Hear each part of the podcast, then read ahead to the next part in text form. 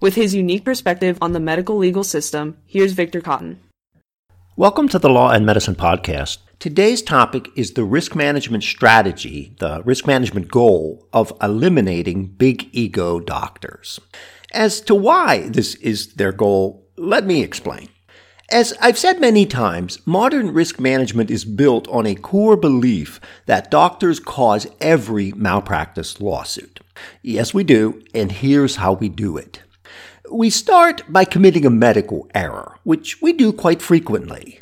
And then we compound the problem by ignoring the patient, lying to the family, and emotionally abusing all of them until they can't take it anymore and they have no choice but to turn to a plaintiff lawyer who sues us. That is how every lawsuit arises, and the underlying cause is a big ego. You see, because I have a big ego, I think I know everything. I can't see my own shortcomings, and I won't listen to anyone, all of which make me more likely to commit an error. And then, after I commit that error, my big ego deepens the problem by making it difficult for me to empathize, to communicate, and to tell the truth. So my big ego is a real problem. It makes me error prone, it makes me incommunicative, and it eventually gets me sued. That's how every medical legal expert sees it. Now, in order to think this way, you first have to accept that lawsuits have nothing to do with a desire for money, nothing to do with the patient's need to blame someone, nothing to do with his family's lack of appreciation and generalized dysfunction, and nothing to do with advertising by plaintiff lawyers. No, none of those things are relevant because doctors cause every lawsuit. It's big ego, big lawsuit. Now, in case you're wondering how we became so unidimensional, the main reason is the very potent anti-physician attitude that pervades the medical legal community. Medical legal experts hate doctors, and that's the main reason they blame us for every lawsuit. But misperception also plays a role. And I want to explain this because otherwise you can get fooled. If we look at the medical specialties that are most frequently sued, the list includes trauma surgeons and interventional cardiologists. And the reason they're sued is that they perform emergency procedures in the middle of the night. Some of those patients don't make it, and the families sue. At the other end of the spectrum are specialties that are almost never sued, and that list includes family physicians and pediatricians people who never perform surgery in the middle of the night. Now, here's an interesting exercise. Compare the ego of the average trauma surgeon to the ego of the average family physician. Compare the ego of the average interventional cardiologist to the ego of the average pediatrician. And what you'll find is that the people being sued, the trauma surgeons and the cardiologists, do indeed have bigger egos than the people who aren't being sued, the family docs and the pediatricians. So there's definitely a correlation between big egos and big lawsuits. But why is there a correlation? Well, in my opinion, it's because people who have big egos are attracted to high risk specialties. It's my big ego that leads me to become a cardiologist or a trauma surgeon because I like the glory and the excitement of saving lives. And practicing those specialties then puts me in situations where I'm more likely to be sued. You see, it's not my ego that causes the lawsuits, it's the situations to which my ego is attracted that cause the lawsuits. So there is a correlation, but not causation. The problem is that medical legal people don't know the difference between correlation and causation. To them, correlation is causation. It's a very primitive way of thinking. And because of their limited intellect, when they see a correlation between big egos and big lawsuits, they conclude that the big egos cause big lawsuits, which fits perfectly with their underlying anti-physician mindset. And they therefore believe that we can eliminate lawsuits if we can just eliminate big ego physicians, which is why it's their goal. The problem is that eliminating big ego physicians isn't easy, especially when you've got old guys like me stuck in their ways, insisting on things like scientific proof and logical reasoning.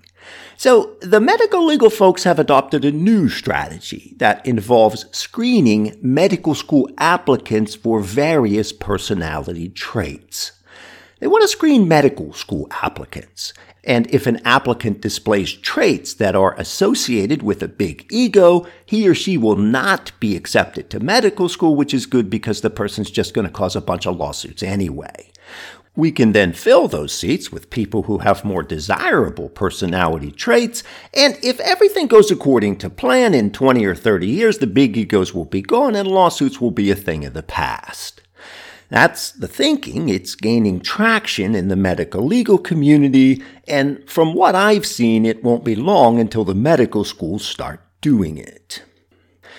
Unfortunately, like almost every risk management idea, this approach is not only misguided in terms of reducing legal risk, it's going to harm patients. Yes, it is. Because once we screen out all of the big egos, it won't be long until we have a shortage of trauma surgeons and interventional cardiologists because people with more modest egos aren't typically interested in those specialties. So good luck if you're in a car wreck or having a heart attack. In addition to harming patients, the methodology that's being proposed is very troubling. I recently saw a presentation on the questions that prospective medical students will be asked. One of them was, are you more likely to think for yourself or do you prefer to build consensus with others? And of course, the preferred answer is to build consensus because a strong desire to think for yourself is associated with a big ego, which causes lawsuits.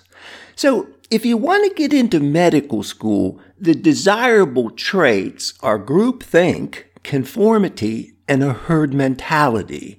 The exact same traits that were valued in the former East Germany. The next question asked, which one of these scenarios would provide you with a higher level of professional satisfaction? 1. Performing emergency surgery and saving a patient's life. Or 2.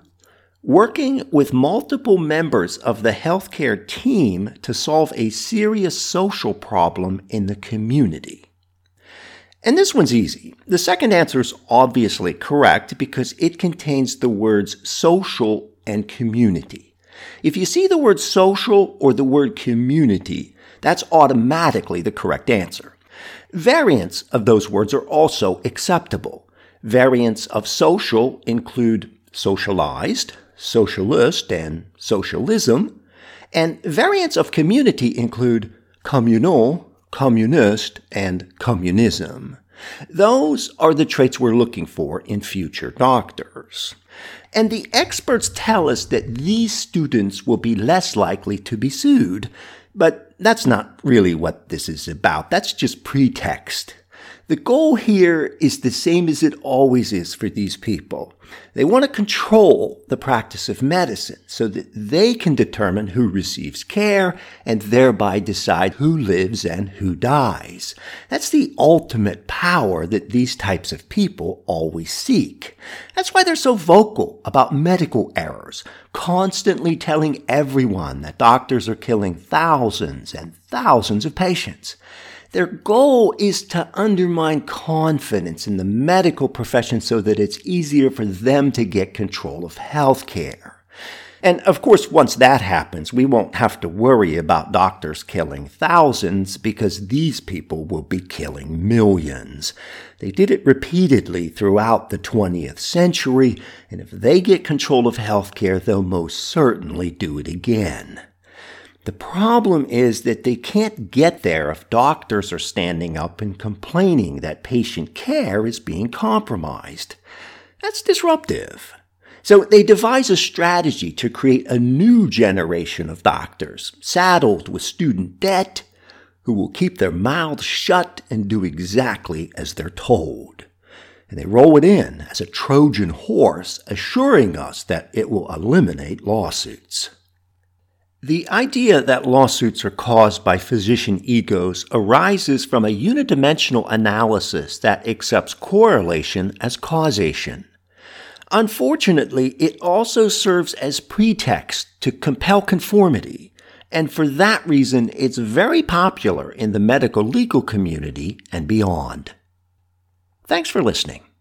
You have been listening to Victor Cotton, physician, attorney, and founder of Law and Medicine. If you'd like to learn more about us or support our efforts, we invite you to visit our website at lawandmed.com. We offer a variety of online educational courses for which you can earn Category 1 CME credit. Many of our courses can be used to meet your malpractice insurance company's requirements for a policy discount. And if you receive a CME allowance from your employer, we can provide you with a receipt which can be used to obtain reimbursement. This has been a production of Law and Medicine, Hershey, Pennsylvania. All rights are reserved.